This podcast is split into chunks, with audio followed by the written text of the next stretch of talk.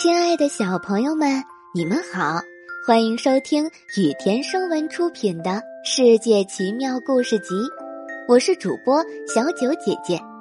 接下来我会每天给你讲一个好听的小故事。今天我们要讲的故事是李炫苦读不畏寒。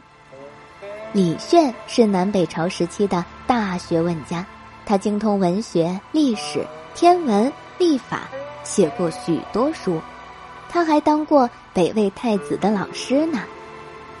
李炫小时候家里很穷，十几岁起就挑起了家庭的重担。他一人耕种、收割、挑水、砍柴。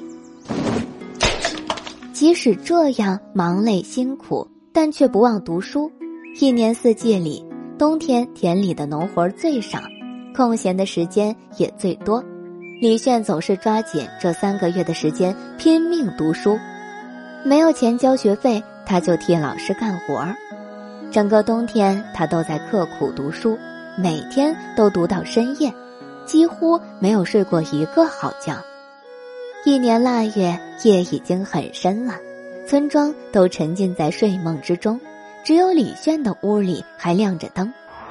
这时，天下起了鹅毛大雪。气温骤然下降，狂风卷着雪花从门缝钻进来，可李炫还不想休息。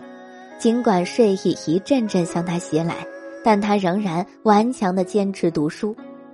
为了驱赶睡意，使睡觉的时间尽可能短一些，他就故意把屋子里弄得冷一点儿。取暖的炉火快要熄灭了，就不再加柴火了。他甚至还打开那扇小的窗户。让寒风夹着大雪灌进来。李炫站起身来，提高嗓门，大声朗读，一边读还一边使劲儿的摇晃着身子。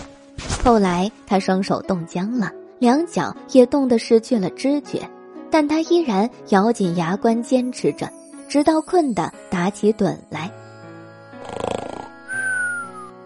当他醒来时，屋里成了银色的世界。墙上、门上、床上，甚至他的头发上、眉毛上，全部挂满了白霜，地上也积起了一层白雪。就这样，李炫终于成了一名大学问家。今天的故事到这里就结束啦，明天还有新的故事等着你们哦，小朋友们，晚安。